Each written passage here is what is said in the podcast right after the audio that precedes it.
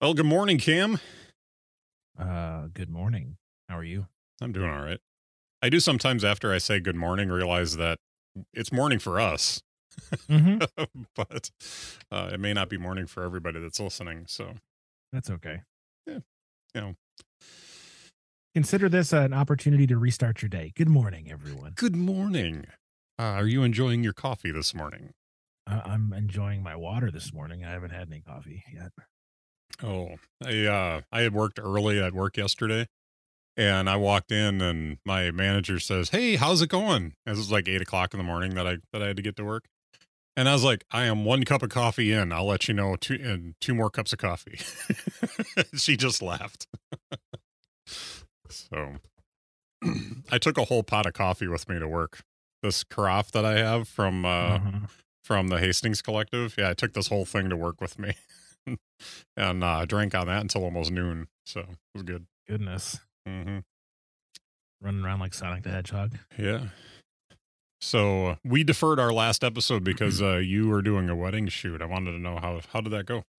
It, uh, it went really, really good. Yeah. Um, the bride and groom uh, were super cool, uh, real chill, um, very open to um, just being like, I mean, just like, like almost like it wasn't their wedding. Like the level of stress was so low, you know. And as the i was the only one shooting the wedding. Yeah. There was I didn't have a second shooter. I didn't have anyone doing video. It was just me.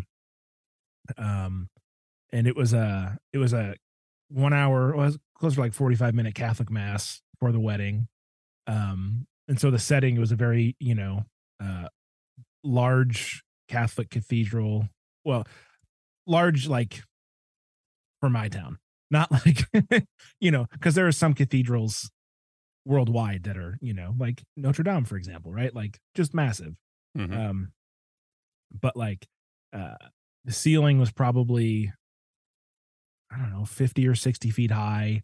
It had, you know, it was like a, a domed thing above uh the altar, like very, very um interesting. Mhm. Uh and then there was obviously the photo time after and then the reception and and uh lots of fun, but it was super good. I took like I think my total was 1081 photos. And uh after the first pass, I had 331 that were at least worth looking at to decide to edit. Um I will be spending a few hours later today. I'm shooting a quinceanera this afternoon, which should be a lot of fun. Um I've never done a quinceanera before. Uh so it'll be uh exciting and that's also a Catholic mass followed by a party. Um, so I'm learning all sorts of things because I obviously Christian, not Catholic, very Protestant, uh, and so it's just a whole different world, right? Um, so I it, I find it quite educational actually uh, to be doing these things. But the wedding shoot was great. Still have a lot of editing to do, um, and that's the time consuming part is culling all the photos and then deciding okay what sort of vibe do I want to go with, what what kind of colors? And and their wedding their like their colors were uh, like white and like a minty green. So i'm trying to make sure that that shows and you know this that and the other thing. But it's it was fun. Um and uh you know i'd i'd do it again if someone wants to pay me. So it sounds it sounds like you had a good time. You didn't lose all your photos. I'm taking it. no gosh no no no no no no and so i actually so one of my goal this year was to make enough money to buy a canon c70 which is a cinema camera but it's like $5500 Mhm. and you know one of the benefits of having an official like you know business with the state you know I have an llc is that if you spend your income on business expenses you don't have to pay income tax on it so i was like if i can just make $5500 this year i can spend all of it on this really nice cinema camera and not pay income tax great done deal you know invest in the business well i didn't make that much Yeah. by a long shot. I made like like three grand. An enormous amount of which was this wedding, right? hmm Um, and so I was like, well, I really don't want to lose half of that on income, on income taxes, because you know I'm self-employed, right? So it's it's it's high. Uh, it's not, it's not half. It's like I think it's like thirty or thirty-five percent or something like that. But still, like that's it's like a thousand dollars, right? Mhm. do a lot with a thousand bucks. So I decided um to get uh, and she actually paid me like two weeks before the wedding. She's like, Hey, can I just pay you now? I was like, sure. Like, and then I was like, and then the, the, that whole two weeks, I was like, don't get COVID, don't get COVID. Like, you have to be at this wedding.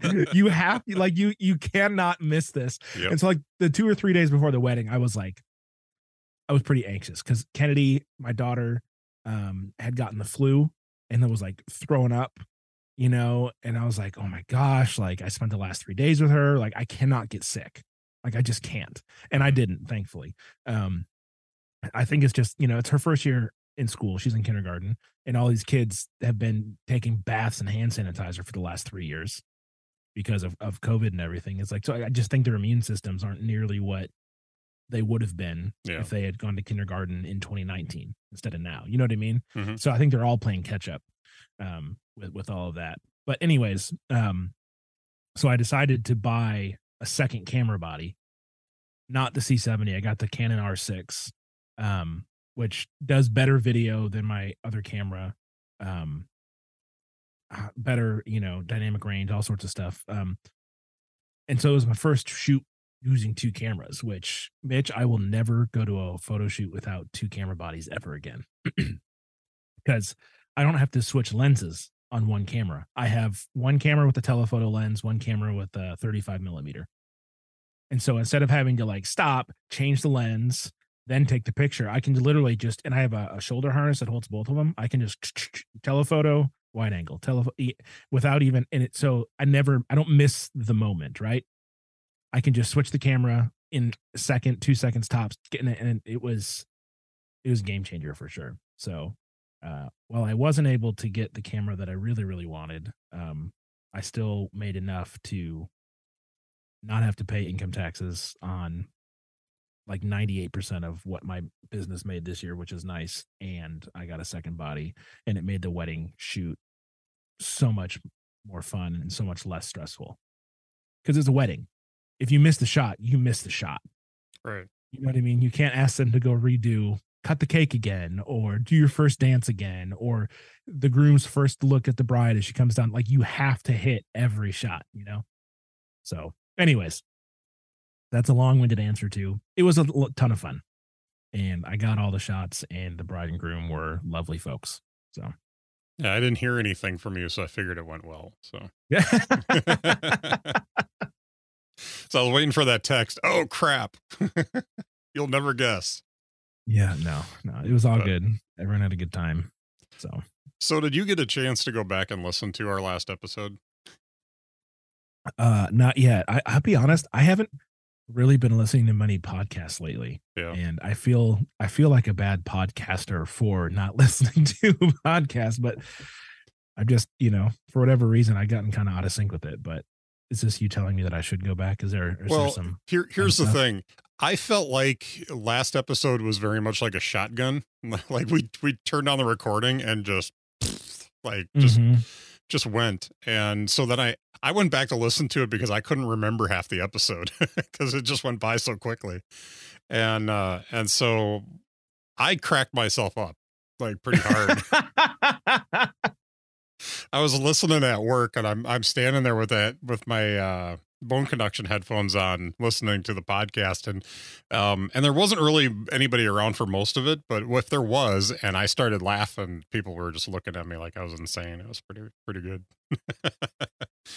But uh but yeah it it's one of those episodes that I think if uh like it could be really polarizing because it was either like you just love the insanity of the episode or you're just like these guys are a bunch of kooks. I can't listen to i can't listen to this again you know? So but uh, hopefully this morning will be much more restructured or much more structured.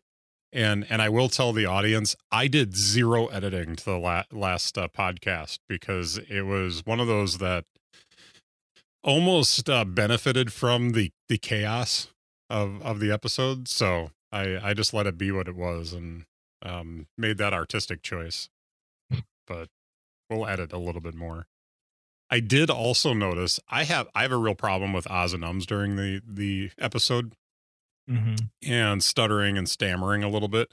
And a lot of times when I go back and edit that stuff, I notice I notice it way more because I'm editing it all out. Uh, and in the in la- the last episode, I think because of the the pace of the show and and how much fun we were having, I there was way less of that. So I thought, you know, throwing it out there as an unedited episode was didn't hurt anything because it didn't make either one of us sound like you know bad in any way. So, uh, but so this morning I'm trying to pay, pay a little bit more attention so to save on editing as well, uh, not to try and do filler.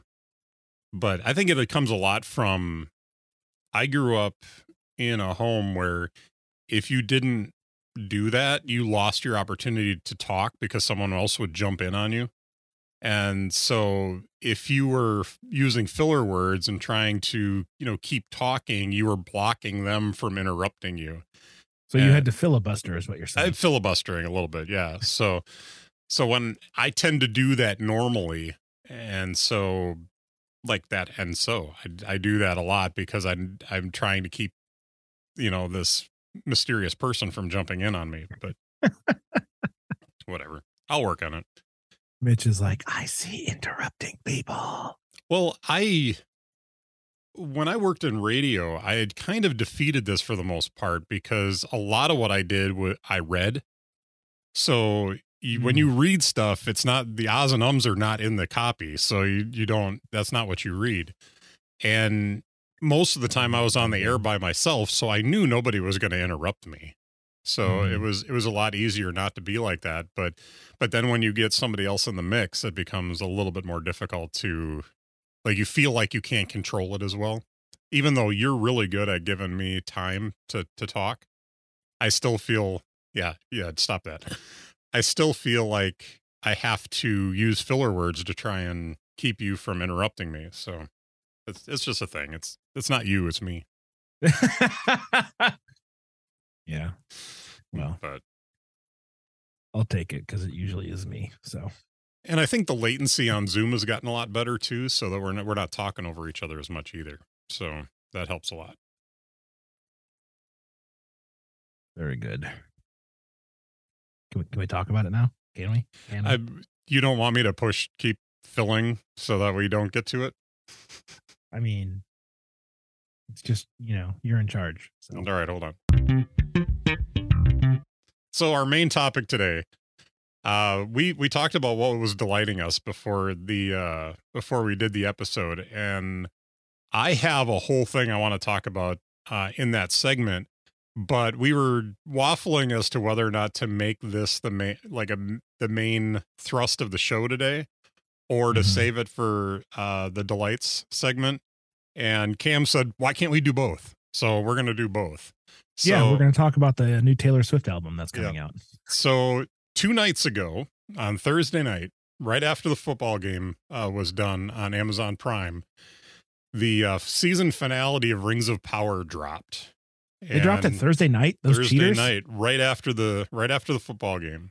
Oh man, I watched it last night. So Mhm. so I did as well. And uh, Cam is super excited about this, and I thought it was a really good episode as well. So uh, we're going to talk about uh, Lord of the Rings: Rings of Power, uh, the uh, the series on Amazon Prime. So first off, what did you think? Uh, well, first of all, if you just major spoiler warning, just if you haven't watched it and you plan to, Pause the audio right now. just just delete this episode and come back later because We will ruin the show for you if you don't. yes. So that being said, uh, if we ruin it for you now, it's on it's on you.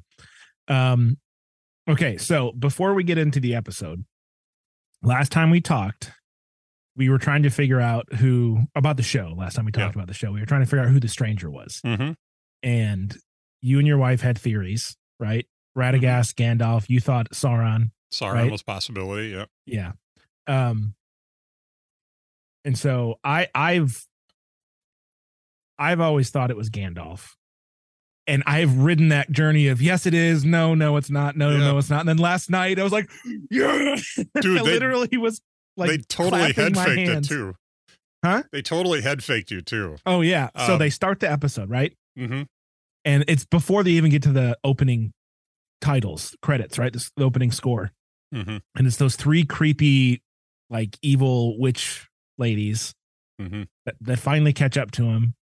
And they're like, We are here to serve you, Lord Sauron. And then they go right to the titles. And immediately I was like, Nope.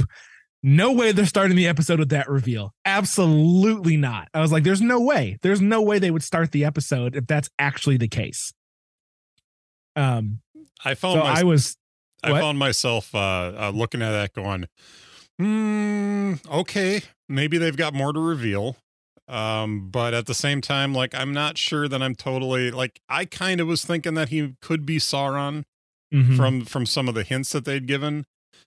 Uh, we talked about Saruman being a possibility.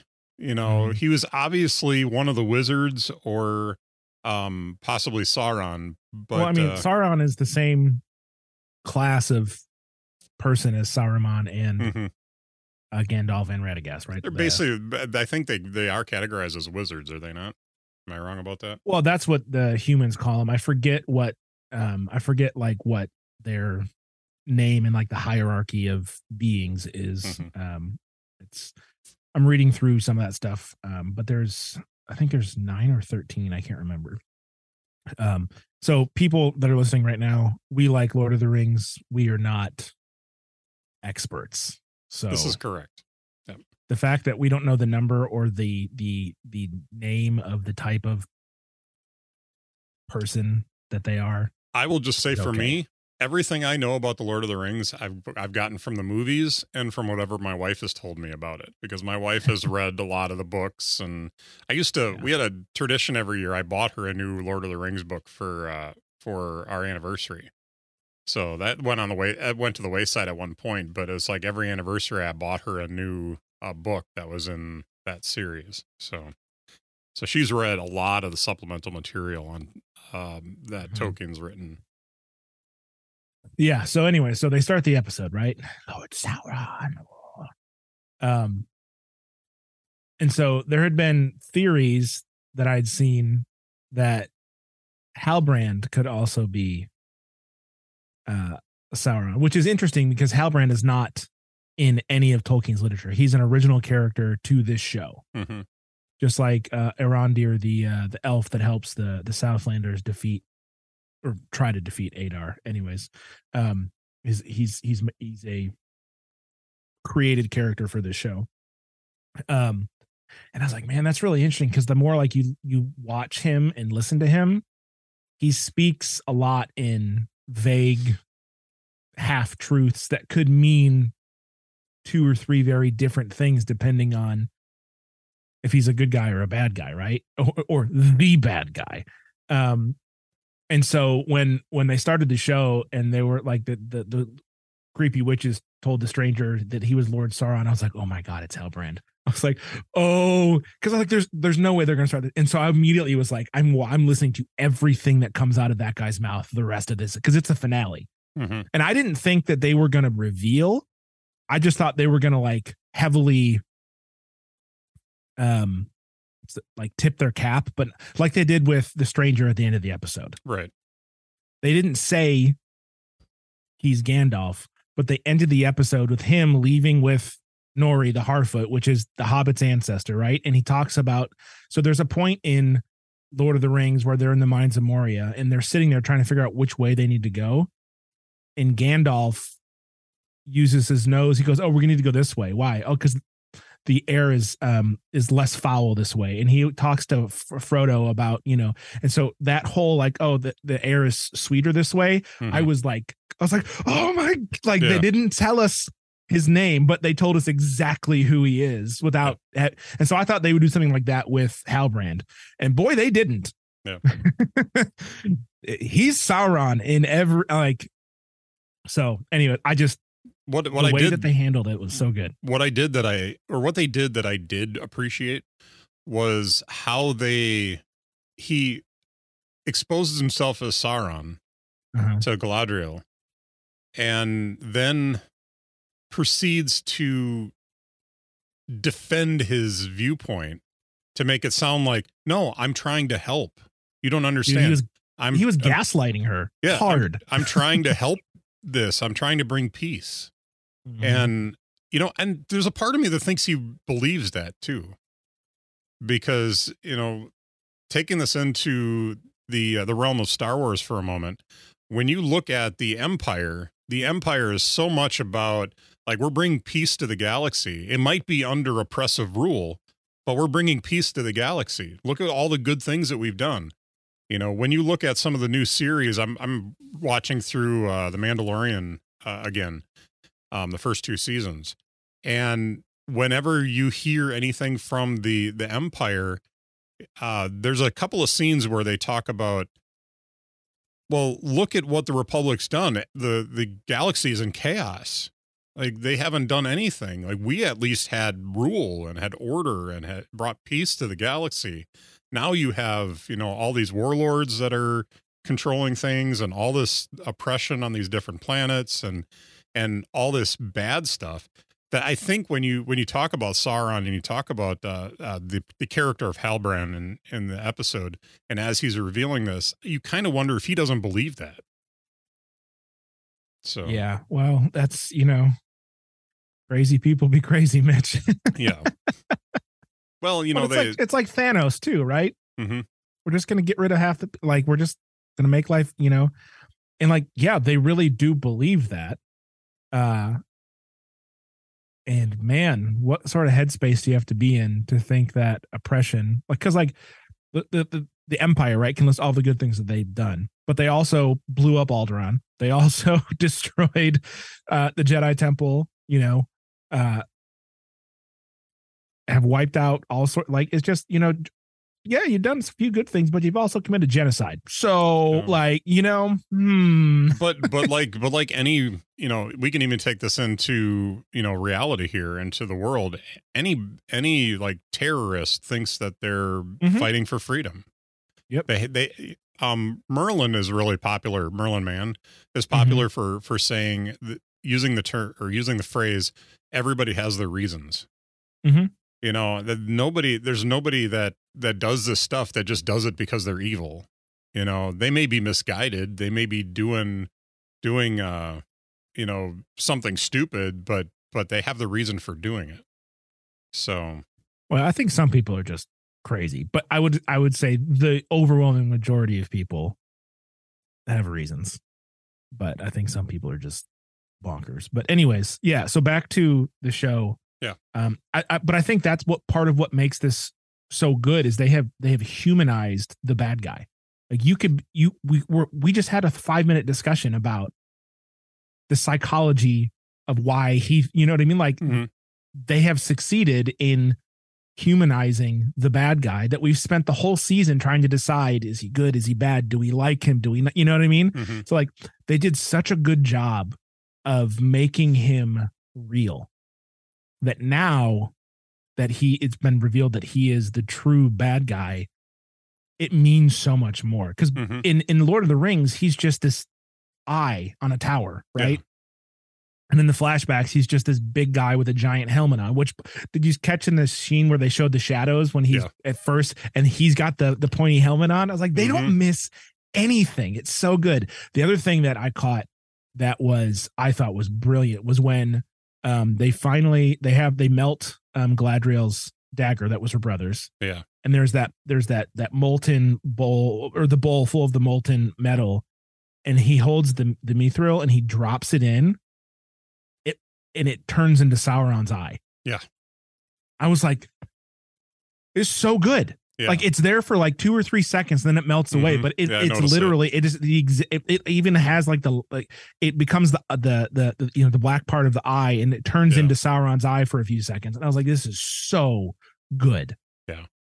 just i love when shows do stuff like that yeah it's so great now i want to i'm going to go back and rewatch the whole thing because i guarantee you oh so i know one easter egg that i found um and then we sorry we can get back to talking the episode but the very beginning of the first episode you know when Galadriel and her troop are up in Forodwaith the, the frozen castle and they find uh you know the sigil on the um like the the, the stone table Mhm. and at this point they don't know what the sigil means when they cut from that scene they do that map transition Mhm. the map part that they show is Mordor. Yeah. So like they're telling you from the very first cutscene exactly what that means, and you just won't know it until like episode four, right? Yeah, I that I obviously I, I picked it up in episode if it was in episode 4 hmm. Like I, it wasn't right at the beginning that I caught it, but I I did catch it at, at one point and became very obvious what what it was. Yeah, I didn't catch it the first time, but like I went back and watched the first episode after like episode like five or six. And I was like, oh my gosh, they just they tell you from the very beginning exactly what that means. And so I guarantee you Mhm. there's gonna be other things, especially with stuff that Halbrand says that is gonna, you know, mean so much more now. Yeah, this is gonna this is gonna warrant a rewatch. Mm-hmm. Mhm. Um, so the other thing that I really enjoyed is now I understand why in Lord of the Rings and The Hobbit, Gandalf has such a high view of the hobbits and what they're really capable of because of what the relationship that he's going to be building with Nori the rest of the series, right? Mhm. Like he's already they're the ones that saved him. Nori's the one that got him to stand up against the witches and to embrace his goodness, right? And to and so like I can now start to see how and why Gandalf, unlike anybody else on the planet, has a special place in his heart and an understanding of the Harfoots and the Hobbits, which you know they become, right? Uh, and so I just thought that was a really, really clever way uh, to have his origin story start, right? Because it makes it it just it totally projects towards how he handles Bilbo and Frodo and uh, and the hobbits, you know, in in the other um, books and movies. So very very clever. I liked it. It's been a fun series to watch. I'm I'm sad it's Mhm. over, but it's gonna be good for a rewatch. so it, the other thing I read is that when they got the um the rights to do this, they had to do five series or five uh, seasons, like guaranteed, and that the writers of the show already know what the last scene of the last episode of the last season is going to be. So like they're all, I mean, like this is like they've already gamed this out to the very end, which he's like, there's going to be things from season one that don't get paid off until the last season five, hmm which I'm just like, oh, this is like, I love it. it. I love when shows do that sort of stuff. Um, but the other thing I wanted to get your thoughts on, Mitch, Mhm. is Galadriel doesn't tell Celebrimbor or Elrond that Halbrand is Sauron at all. While they're making the rings, right? She comes back. Where's Halbrand? Oh, he's he's gone. And they just like so she knows that he's the baddie, and that this was his idea to make these or to help get them made. And she says nothing. Um, am I wrong to to believe? Because one thing that's been sticking in my head the the whole se- season to this point is that she, when you see her in the movies, in the Lord of the Mhm. Rings movies, she's been cast out. Like she's got her own sect of um elves. She's considered to be evil, or has has an evil aspect to her like these these are not good elves that that she's leading and so Well, that's to where Legolas came from, right? yeah but uh, but but as but as you're looking at this you know there's there's obviously like she's split off from the from the main uh group of elves in Rivendell. Hmm and and so i keep thinking like what's leading to that? And um and where because she she disobeys them you know jumps out of the boat goes back to go goes back and ends up in numenor. Um she's pretty much treated like a scourge wherever she goes you know um until until she really gets back with the with the elves. And even then i'm not totally convinced that they've welcomed her back in. Hmm you know and now she you know sauron is trying to um bring her in as his queen. And that's not by accident you know. So the fact that that that is happening leads me to believe that the two of them end up connecting and she ends up being bewitched by him you know, to to follow follow him, and then there's there's some kind of falling out or some something that happens later on. It's just a theory, but you know, I I think that she's she ends up in league with him at least for a while. I don't know.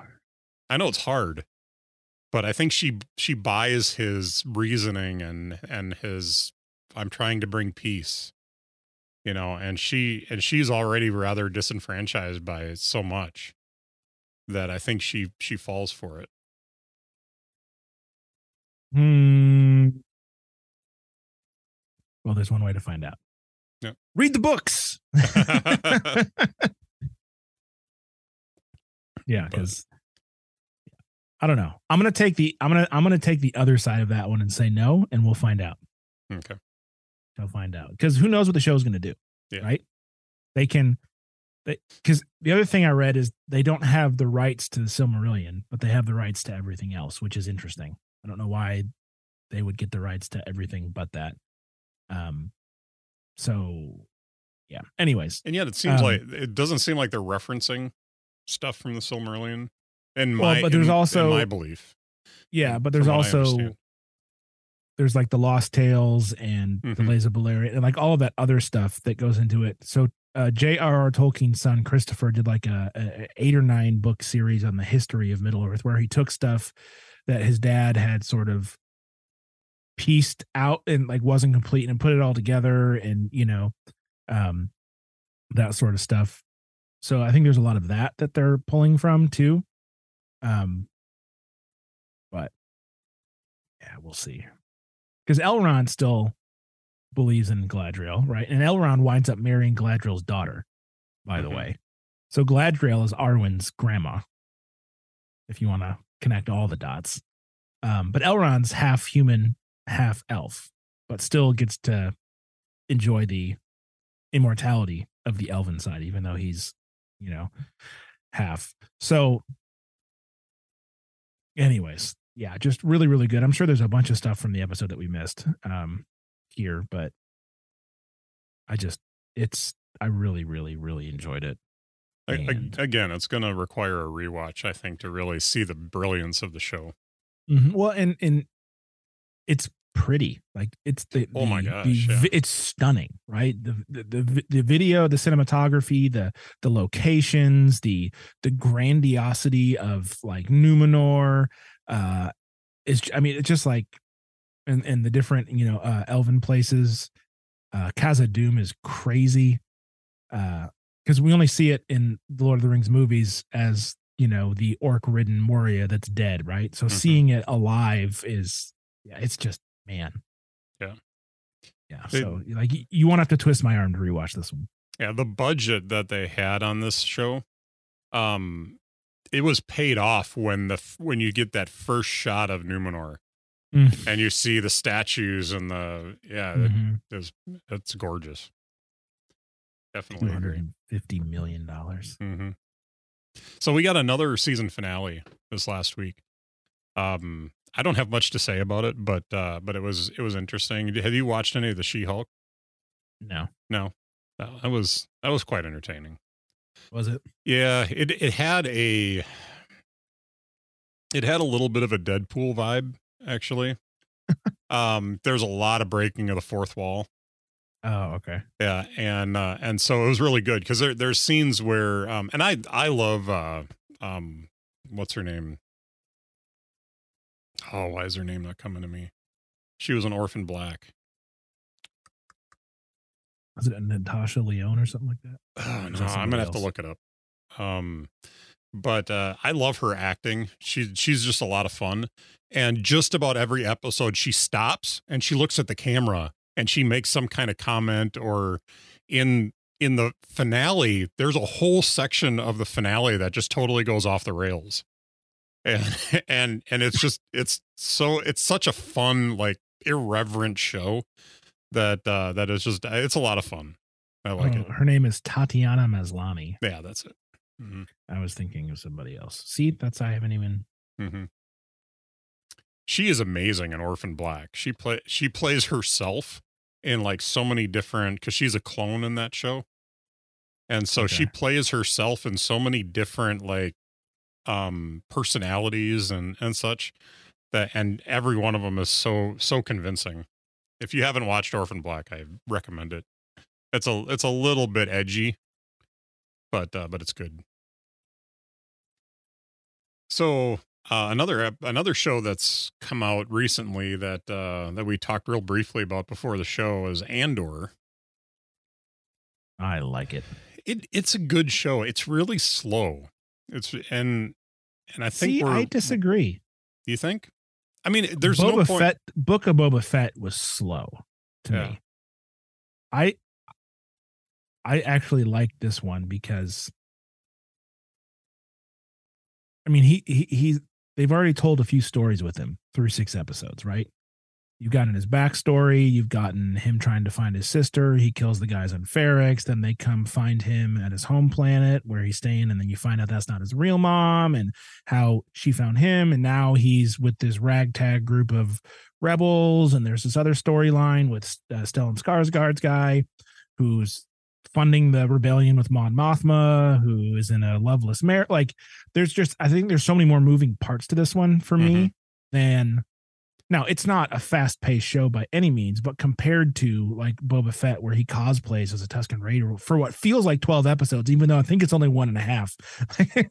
that to that show to me was so I couldn't even finish it. Like I got like four or five episodes in, I was like, all right, I'm done. Yeah. So you missed the whole Mandalorian season 2.5 Oh, well then Yeah, maybe there's a reason to go back and watch because it. it because it switched over to really what what seemed like um supplemental material for the Mandalorian after that. yeah, I totally missed all that. I couldn't Yeah. get to it because the first half of the season was so boring. Yeah.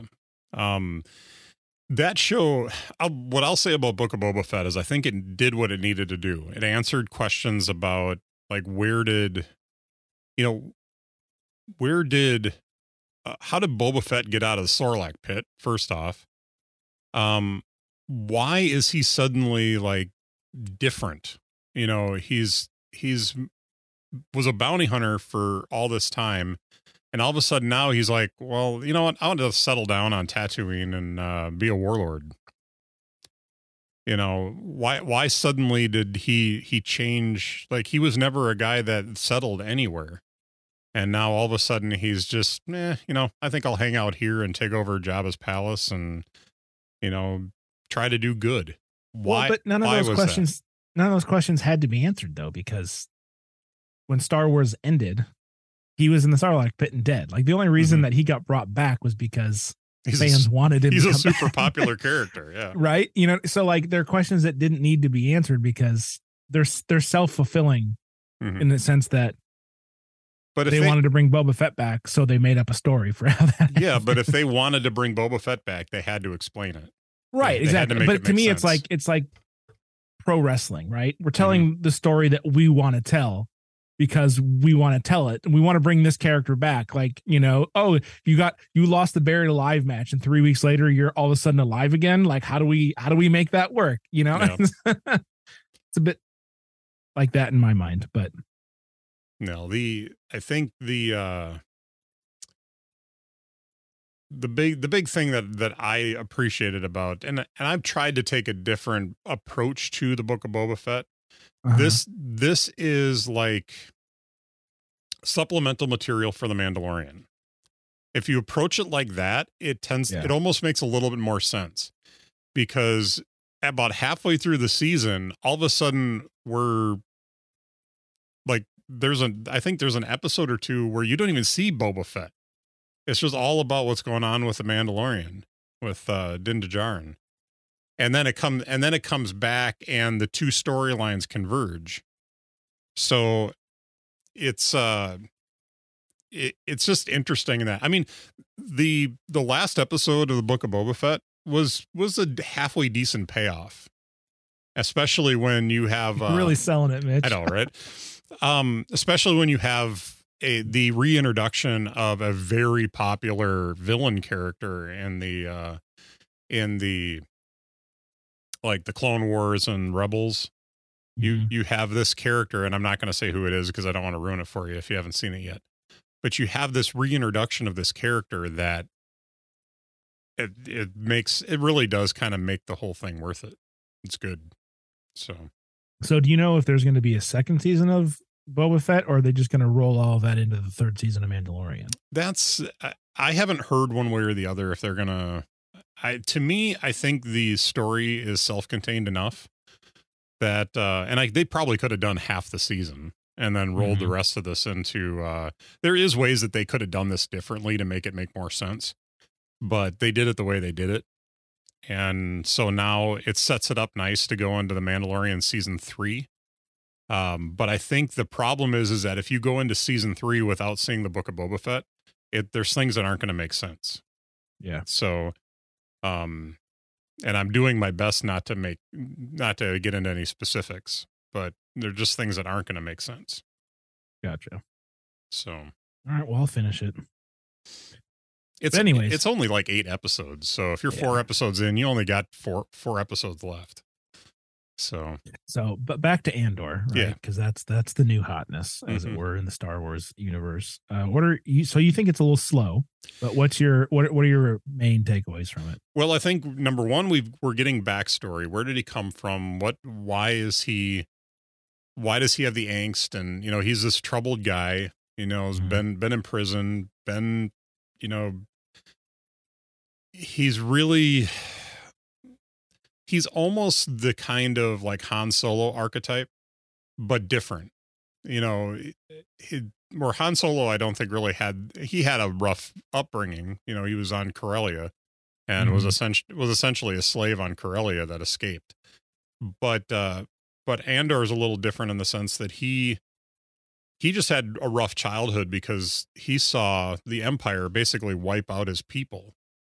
And Yeah, back to that whole genocide thing, right? Mhm. Yeah. And so he's a product of that. But instead of like he hates the empire, but he doesn't feel like he can do anything about it.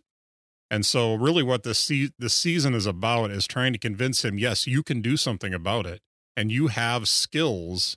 And this is something that uh, Stellan Skarsgård's character um, brings out in him or is trying to convince him of. You have skills that you can use to to uh, take out the empire and and help with the rebellion. And so I think that's a lot of what we're what we're seeing in this this series. And so I'm I'm looking forward. I think this is really building towards something that is going to be uh, a really cool like season finale for the for the the show. Um, but they have to lay the groundwork. They have to show his Yeah. skills. They have to show his worth.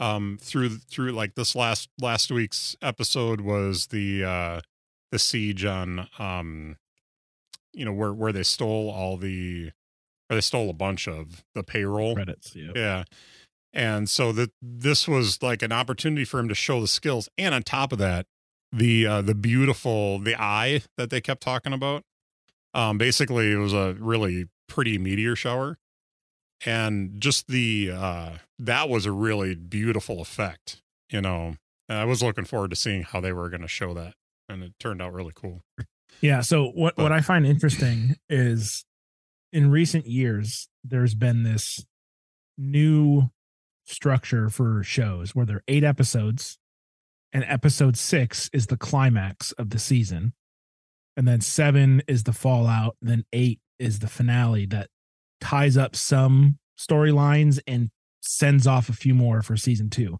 and Mhm. leaves you you know and so it's become this formula right and this so it's the same in Andor as it is in Rings of Power. Episode six was when Mordor, you know, gets they they blow up Mount Doom, right, and all of that. And so seven is the fallout, and then eight is the finale where they tell you who Gandalf and Sauron are, right? So Mhm. episode six in Andor is when they finally attack that base, and that's the climax of the season. So we're going to see, I think, two more episodes, right, and then. So I don't think we're gonna have to wait very long to get to that season finale. But I think you're right that there's gonna be a, a pretty good payoff with it. Um so it'll be interesting to see because where we left it in episode six, right? He takes his cut and then takes off, right? And so we don't know what's next for him because he's a loner, right? He's still being hunted by the creepy guy from the private security firm whose mom is the worst, by the way. Mhm. No wonder he turned out so screwed up. His mom is new definition on helicopter mom. Yeah. Um, Andor's so going to anyways- be Andor's going to be 12 episodes long. I just wanted to look that up. oh, there's gonna be 12 Mhm. So maybe we get another. So maybe this was the first. Like this was the false summit, right? Yeah. the big episode, and there's gonna be probably episode nine or ten. We get another another big moment. Well, that's good. I was kind of bummed Mm-hmm. if it was just gonna be eight. Yeah, there's another story to tell here. I think they're treating it like the the mid-season finale and then there there's another story Mhm. to tell here before they ramp up to the end. That's good. That makes me excited because Mhm. uh, eight season, eight episode seasons are too short. But Agreed. if you look at pretty much any eight episode season, episode six is generally the the high point as far as like action or you know drama or or what have you. But twelve episodes, I'm down with because that means we're only halfway. Right. Fabulous. Mm-hmm. So yeah, some exciting stuff on, on TV right now. You watching Mhm. anything else that gets you excited? Uh, I mean sports, but Well, I know that you that you like the rookie and the rookie's back. I haven't watched the rookie in two seasons. I don't think. Okay. I just Okay. I've kind of gotten over the monster of the week shows. You know, where like there's always a bad guy that you have to or a problem like each episode, uh, uh, procedurals or whatever. I don't Mhm. know. I just like cuz honestly like I know we just spent 45 minutes talking about TV shows that we like. Most of my TV time is sports. Formula 1, soccer, college football, right? Mhm. Um, and then I've got Rings of Power and Andor. That's two episodes a week. Other than that, like I don't have Netflix, I don't have HBO, uh, like none of that. So I just, yeah, especially in the fall, right? College football, um, soccer, World Cup's coming up, college basketball, and the NBA start real soon. So like, I just, I don't want to watch I don't want to spend all my time watching TV, and so I prioritize sports over the the actual shows, uh, Yeah. except for except for a handful, you know. But what about you? Um, I have so my DVR is filled with stuff right now. a lot, a lot of which I'm I haven't really um uh, dived into, um, dove into, yeah. Uh, but there's a I kind of have a couple of different categories that that I that I work in. Like I'll have my shows that my wife and I watch together that are like the main shows that we watch. So Andor falls into that. Uh, Rings of Power was in there. Um, we watch She Hulk together. Uh, a lot of the stuff that we watch on streaming a lot is like that. We also enjoy the Rookie. Um, so we watch we watch those episodes together. Um, there's a, like a real small sub sub group of shows that I watch on my own, and those are typically like the, you know, going back and watching through the Mandalorian. I've been doing that on my own. Um, History Channel stuff. You know, I I have a few series that I enjoy on the History Channel, and then there's kind of like this uh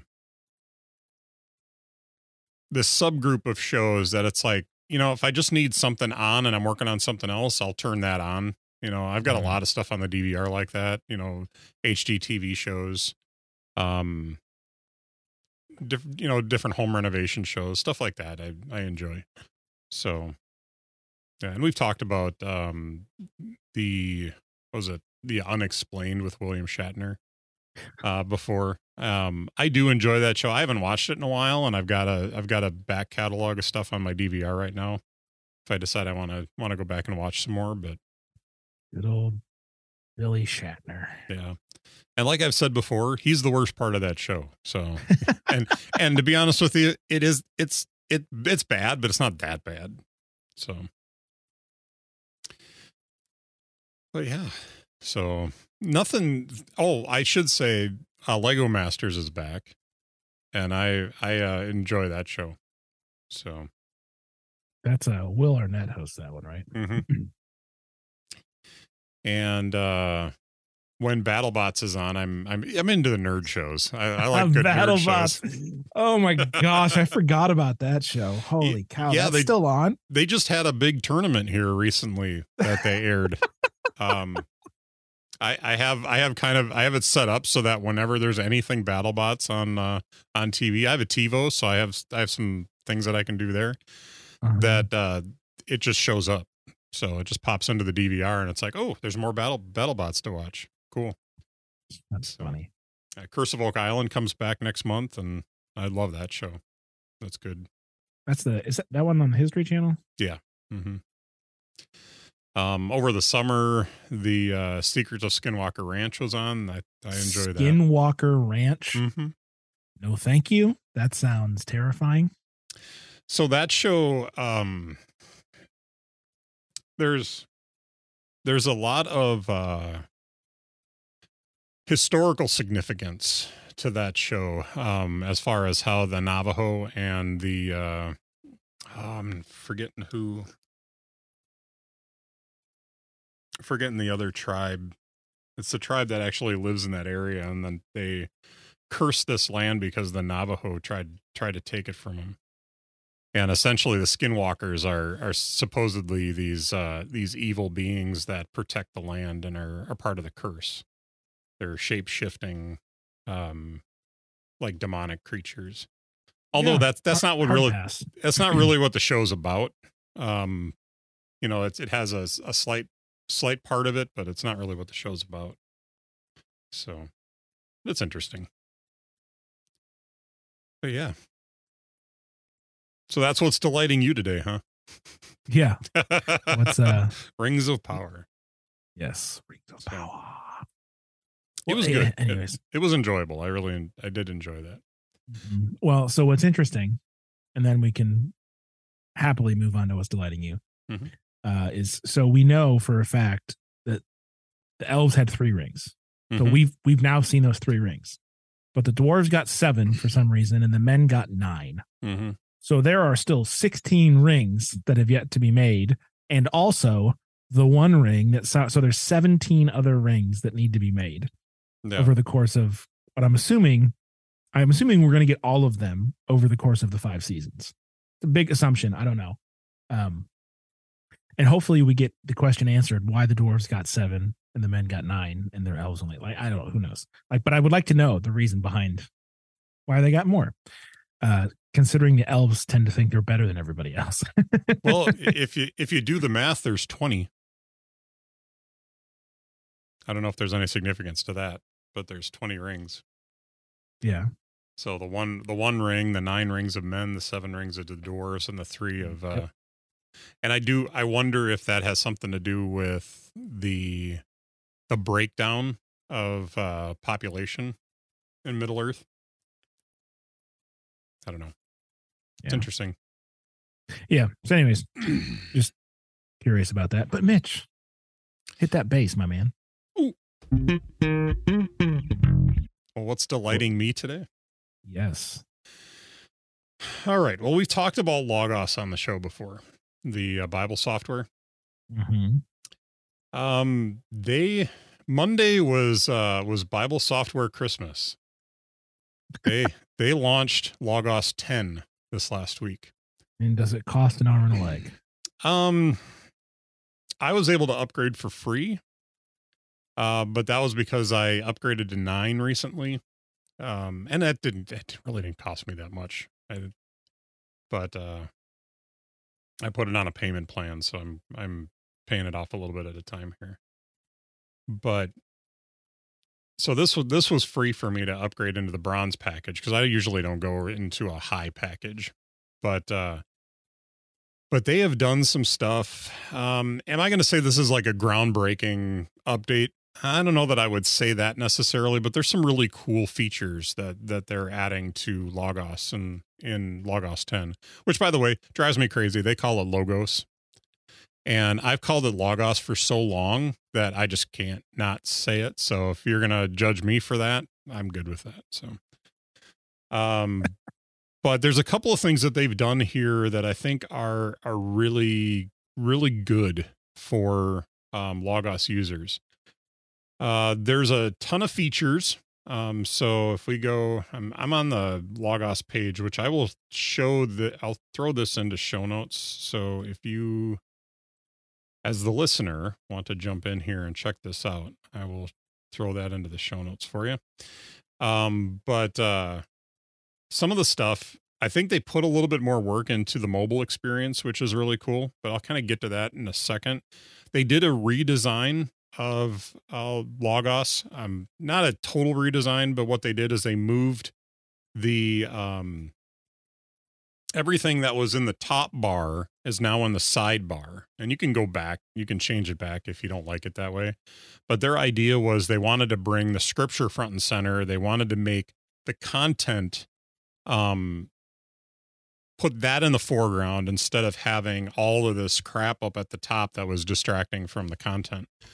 So they've they've minimized a lot of the uh, the menus and and such to uh, make room for um, the content.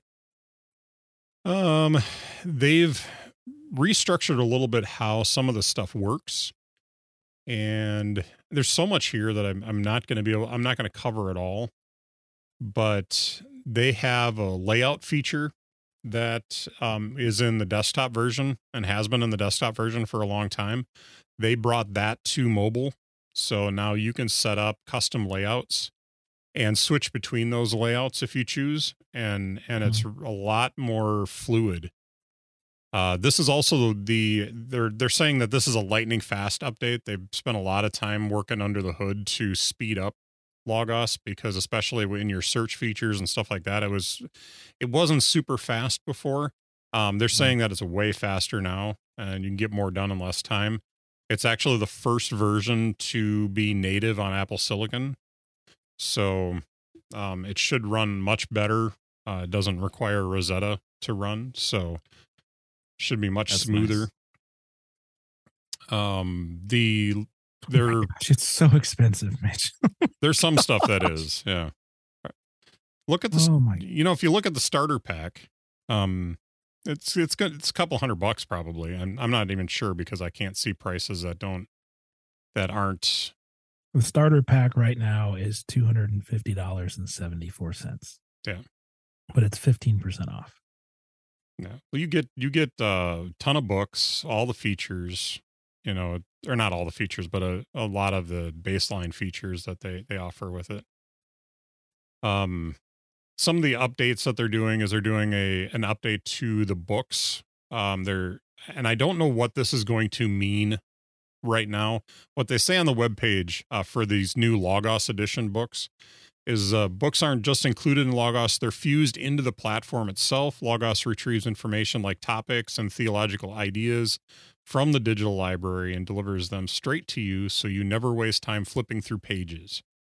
So, um, I th- I don't think that that's super new, but because I've been able to search the books for a while now. Uh, one Well, thing, there's- There's something a little bit further down the page that um you're talking. You're, I think you're talking about the next thing I was going to talk about. okay. The uh, searching your print books. Yes. Yeah. So this is a really cool new feature in Logos 10 that you go through and you um there's a QR code that you scan in uh the desktop version of Logos with your phone and you it then connects that to your library and you go through and scan the ISBN uh for each of the books that are in your library to add those to your um add those to Logos. And now when you go and you search for a topic, as long as those books are represented in some way, shape, or form in Logos, they know what page number things are on. They know all the information about those books. So now when you go and search, it'll actually show you what's in your print library as well and tell you what page and everything the the uh, information is on. So you just go over to your your library you grab the book off the shelf you go to that page and and now you can read through whatever pertains to this the uh, subject that you're uh, researching Yeah, that that might be worth the price of entry right there. That's super helpful. The question I, I want to know is can I see a list of book cuz it says um Print resources must currently be available as a Logos edition. I want to find a list of all of the books that are currently Logos editions and compare that to my library. Because if it's five, no, thank you. If it's 75, done. Yeah. Well, I, what I would do, um, you can like maybe pick uh, a handful of them uh, that you wanna you wanna make sure you have in there, and then search the library. And you can do that from the search bar at the top uh, on uh, the Logos website. So, Oh, okay. Good to know. um, because you can buy the books from there. Um, so what I t- generally do when I update my Logos is I just update the feature pack because I don't need all the books. I don't use a lot of the books, so I I can just update to whatever the feature pack is for that update, and then Mhm. I'll buy the books um, as I need them. So, you know, not all of them because some of them do get expensive, but they'll they'll uh, tell you, oh well, if you buy the the pack with the books and the features and everything, this is the value of it. Well, the problem is is that you'll get let's let's say and it's a lot more than this. But let's say you get 10 books and you use 2 of them. Well, those 2 probably were cheaper than what you paid for the 10 in the Mhm. in the uh, in the pack. So, what I tend to do is just get the ones that I need because I don't need the you know, I don't need the catechisms and I don't need the a lot of the Catholic material. I don't need a lot of, you know, certain authors that I don't necessarily agree doctrinally with. You know, I don't need all this extra stuff. What I do need is I want I want good uh, resources for um searching Greek and Hebrew. I Mhm. want good resources for I want a, a couple of good commentaries so that I can I can look into it, maybe a couple of good handbooks, some good dictionaries. Um I I do I have looked into uh, some of the systematic theologies that uh, that have been recommended to me as far as uh, what the cost is and and uh, what I would need to pay for those. But uh, but beyond that, like I don't need the this huge library that they offer. So I'll go update to the next, you know, up to to a feature pack as opposed to updating to like the bronze package or the silver package or the gold package because that's where your money savings tend to be. It's still pricey. Don't get me Mhm. wrong; it's still going to be expensive, but ha- cutting out the books um, helps in bringing that cost down a bit. So, I think you do have to look too that not all the new features are going to be in the lower lower packages. Um, so, if there's a particular feature that you're looking to update to, you want to make sure that it's in a in that you're getting that feature in that package. So, you have to do a little research as you're uh, looking at this. So. Um, they added a whole section on uh, popular quotes. So now you can search quotes. You know, so if you're putting together a sermon or something like that, and you need a quote for for something, you can actually go in and search quote, search quotes and go through and scroll through them and grab a, grab one that that fits. You know, they they have the example here of uh, searching wisdom, and they found an A.W. Tozer quote that they that they put into their sermon. Um, they've added a whole bunch of stuff on church history uh, in this update. They enhanced uh, timelines, which is something that uh, that I find really intriguing.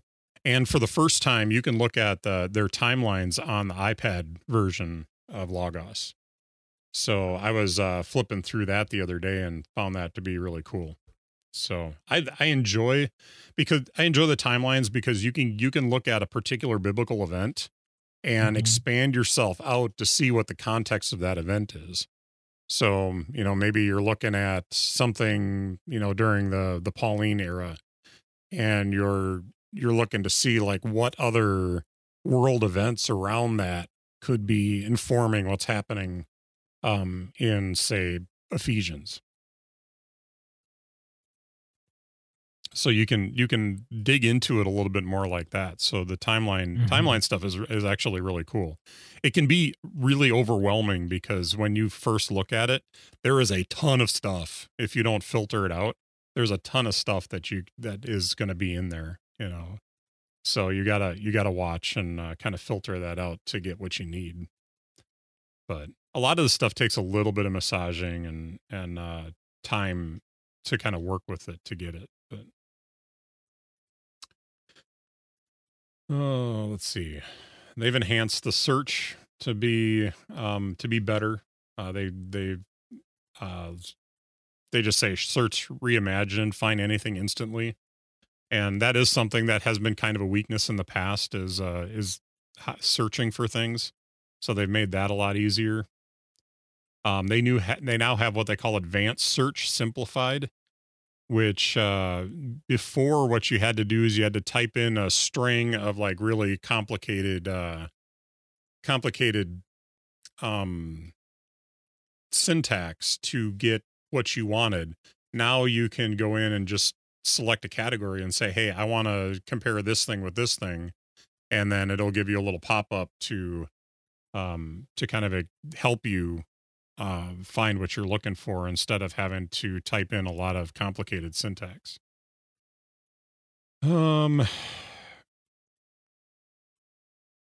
So on the bottom of this page is a uh, is a video that uh, is an up close look. Uh, what they what they say on the page here is an up close look at the latest additions to Logos. I think, if I'm not mistaken, this is the live stream that they did for the announcement, and that is also available on YouTube.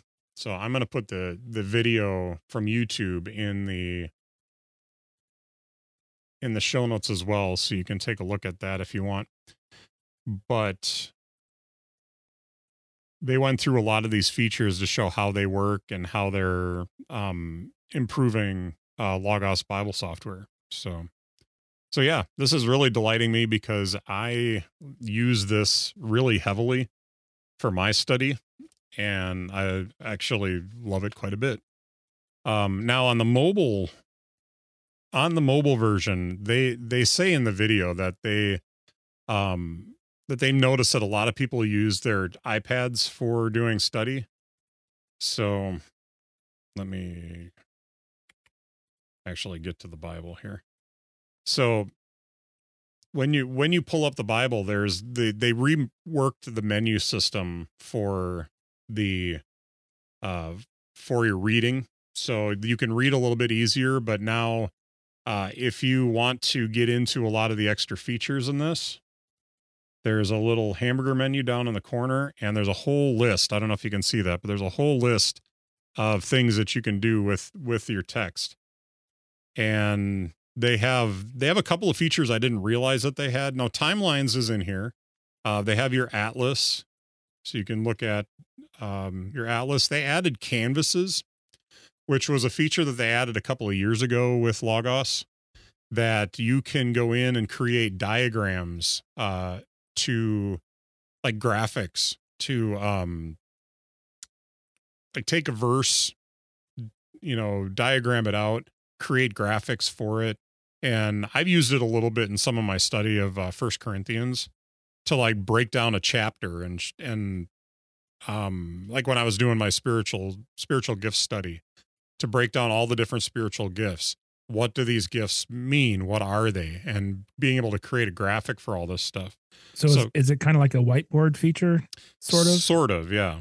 Um so let okay, me pull up this is my first corinthians uh 13 4 through 8 that i did i'll see if i can it's uh kind of hard to to show because i've got a lot of uh you have all your stuff around it here let me see if i can get rid of that sidebar but like I went through and diagrammed what love is. And so um and oh, kind of categorize like them by color. Yeah. So it's a little bit more like a mind map. But uh, gotcha. uh, but yeah, so I di- I diagram that out and now that's available on the iPad to be able to do that. So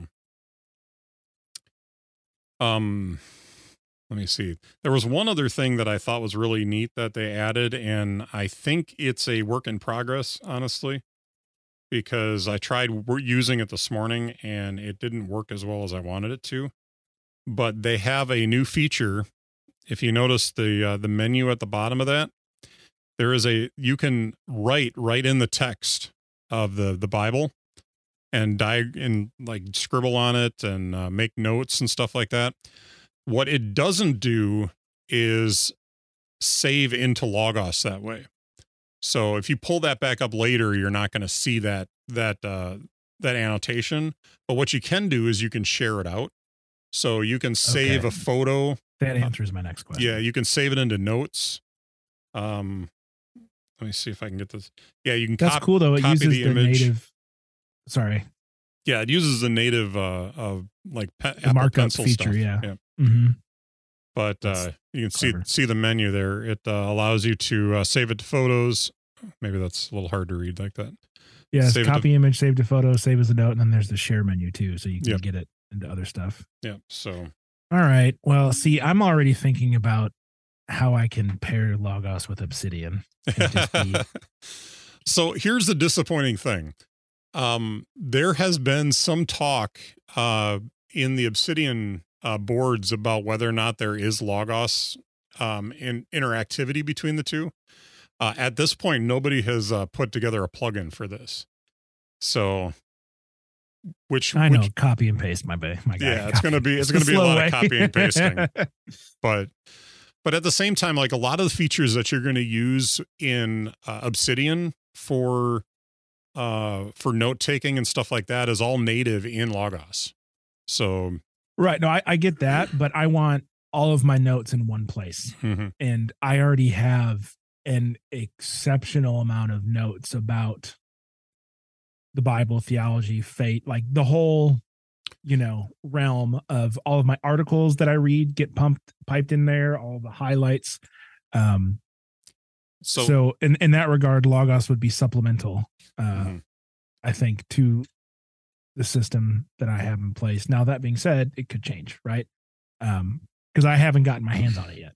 You Yeah. know, I might get my hands on it and go, ooh, you know, and and want everything to live there, but we'll see. so one thing that i would look into um logos is really good about giving the opportunity to export stuff in different formats and i don't know if it does this but i i can look into it is whether or not in your logos notes if the notes themselves can be exported as a text file and then it could be either copy and pasted or i'm assuming it probably would have to be copy and pasted into uh, obsidian but if they would give you the ability to export it you know in obviously it's going to be a couple steps to get it into obsidian. Once you've done the study you're you're finished with the study export all your notes and throw them into obsidian and then you can you put your backlinks in stuff like that to connect everything together.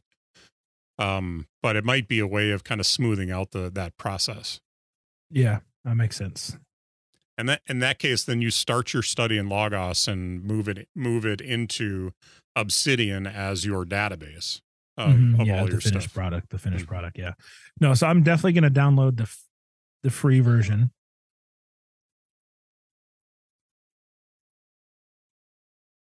Yeah, I'm definitely going to download the free version just to poke the bear a little bit and see. Obviously, there will be missing features, but um, and the free version does come with some of those Logos editions as well, so Yeah. you can get that experience. And I'll probably watch the you know the the marketing video, maybe the live stream. But this is um, because like I have a lot of commentaries and um books by old dead guys, you know, uh, that are great.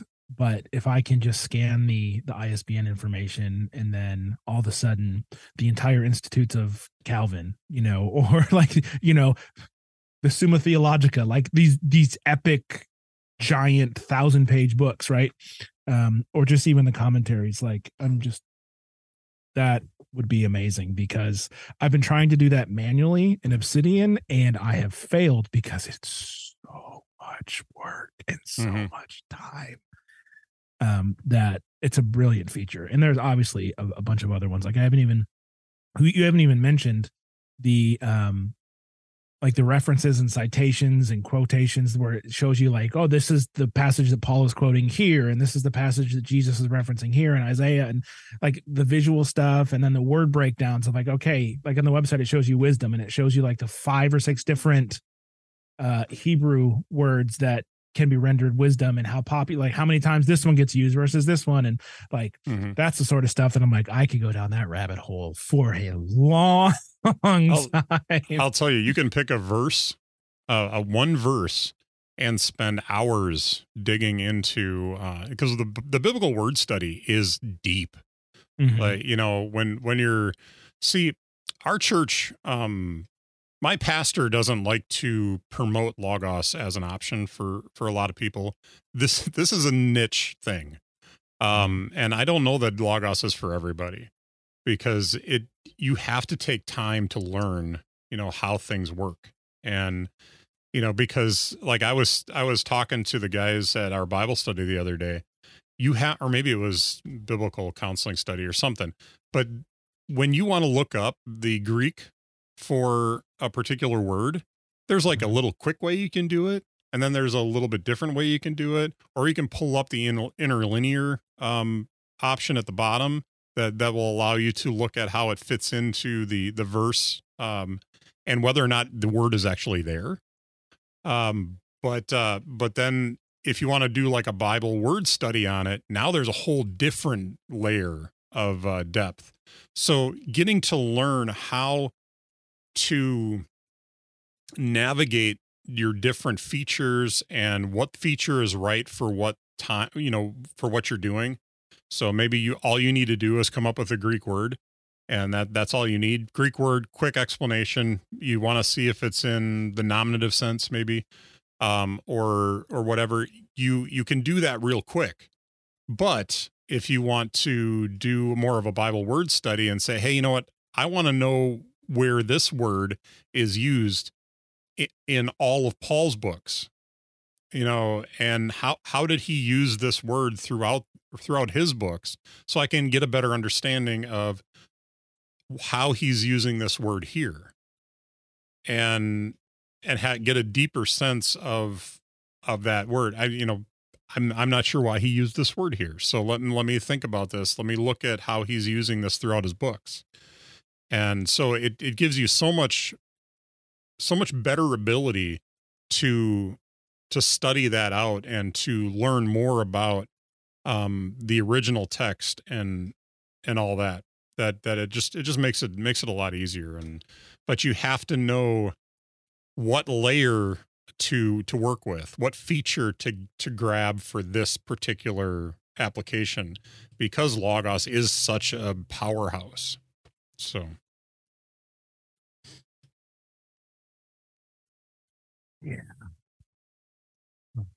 i'm gonna dip my toe in that pond and see how it feels.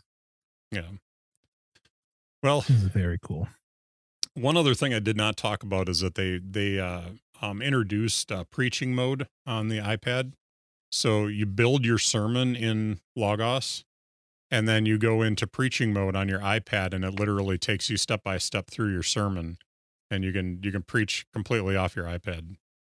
nice Yeah, and allows you to set up if you if you use Proclaim as your um, presentation software, you can Mhm. actually put together your whole sermon's slide set and everything like that right in right in Logos, and then you just transfer it to uh, to Proclaim. Yeah, I'm I might have to have you run me through Proclaim one time, just Mhm. like FaceTime, just because I really it's the same exact price as Pro Presenter, but you get unlimited seats. Yeah. And the ability to collaborate and there's the the whole media library that you can get with it and uh we don't use we use Pro Presenter, but we use like maybe 20% of its capability because it I mean, we're not doing multiple giant multiple projectors onto one giant screen. Like we have a projector above the stage and a projector above the back wall so that the you know the singers can see the lyrics, right? Mhm. Uh we're not doing anything crazy, right? Yeah. Um and so for the same price to get all of the features that we need plus unlimited seats and, and some compatible or, or collaborate like so I might have to have you run me through it at some point so I can Hurt. uh Are you come to my familiar with with what a confidence monitor is? yes Okay. So the way I have the uh, our church set up um, right now is that the front screen is all your slides, and then we have a back screen in the back that I actually set up as a confidence monitor. So what that does for like when you're doing worship, your your worship slide is up front for the uh, for the congregation, but in the back because it's hard to read those slides on the TV that we have back there, the confidence monitor takes it and puts it white text on a black background and beefs up the size of the lettering and everything like that. So if they want to read it from the stage, they can read it from the stage. Um, whereas the the slides themselves are a little bit harder to read from from the the front the front stage on the back wall. So so that works out really well for us. It also has the time and we can set timers for different things if we want and put those up there. I don't do that because I don't feel a need to have the the worship service structured that tightly. Um if we wanted to, we could I could I could put a timer on a presenter and just say, "Hey, you got 10 minutes." You know, so um the the clock's right there. When your time runs out, you're done. So, but we don't we don't do that. But do that to the preacher. my, my pastor would look at me and say, "No, I'm not doing that." So he was killing me last week. I'm trying to follow him with the camera, and I I only have one camera, and I'm trying to. He's walking all over the place, and I'm trying to follow him, and I don't like to move the camera when when we're on that camera. So because I think it looks really amateurish to do that. So I try to go to something and then come back to the camera having been moved. So so I kept like going to his slide that he's talking about, moving the camera to him, then putting the slide back up there and by the time I get that slide back up there, he's walking off the out of the frame already. It was making me so crazy. So I finally just zoomed the camera back and just left it. So, but good times. Just had to get that off my chest this week. You're the first person I've been able to talk to about that. but but no, All I. Well, no, I we're, uh, really, I really enjoy the integration of uh, of Logos with Proclaim and just all the the cool stuff you can do with Proclaim is just incredible. yeah, you're you're about to, I think, make me spend money, Mitch. Did I- Thanks did for that, buddy. Did I mention that Proclaim has NDI channels too? So you can set up a network. Was it what does NDI stand for? Network Display Interface. But you can set up like for the live stream. I used to uh, set up an NDI for that so that I could just do overlays over the video. So instead of showing the whole slide, it would just be a an overlay, like a lower third, for the the worship music and stuff like that when I switched over to using Ecamm for our live stream software, which has been working much more stably than uh, than Streamlabs was for me before, because I'm on a Mac and OBS and and Slobs doesn't seem to work real great for on on uh, Mac Mac computers. Um, Ecamm has been way more reliable. And but I when I switched over to Ecamm, I just went to uh, an overlay of basically the uh, the slide so as we're doing worship, it's showing the um, worship slide with the lyrics on it and such in an overlay instead of doing it with the NDI. But but yeah, it goes deep, man. So cool. Well, you got anything else that's that's got you excited this week before we wrap up? Well, I mean, Michigan plays Penn State today, but you know Mm. that that has me excited now. We'll see how I feel later today about it. But it's number five versus number ten, so Yeah. it should be a good game, regardless of who wins. Mm-hmm. And uh I don't even know who we play tomorrow. The Packers, that is. You ever pick up your phone and you're like, you totally forgot why you picked it up? Yep. that happens to me all the time. I'll be like, oh, I need to look this thing up. And then I pick up my phone. I'm like, ooh, I have email or something. It drives me mad. Uh, we got the Jets tomorrow. A lot of green. A lot of green. They'll be at Lambeau, so that means Packers will be in green, Jets will probably be in white. Is that right? Or is it flip reversed? Home jerseys no, are you're, white. You're at Lambeau, Yeah, you'll be green. Oh. Green jerseys. Green jersey. Okay. Yep, that makes sense. So, well, cool, man. Another good show in the can, and it's uh, kind of a long one, so I'm going to have lots of editing to do. I think I just that. talked a long time about Logos. Okay, I talked a long time about Rings of Power, so you balanced right. it out It's good. because mine's all made up. Yep. Yours isn't. All right. Well, you are listening to Inner Dialogue, and if you would like to know a little bit more about the show, a little bit uh, more about us, maybe get to the back catalog, you can check us out at innerdialogue.show. And Cam, where can people find more information about you? Uh, CamBrennan.com. Indeed. And if you'd like to know more about me, you can check me out at mitchcraig.online.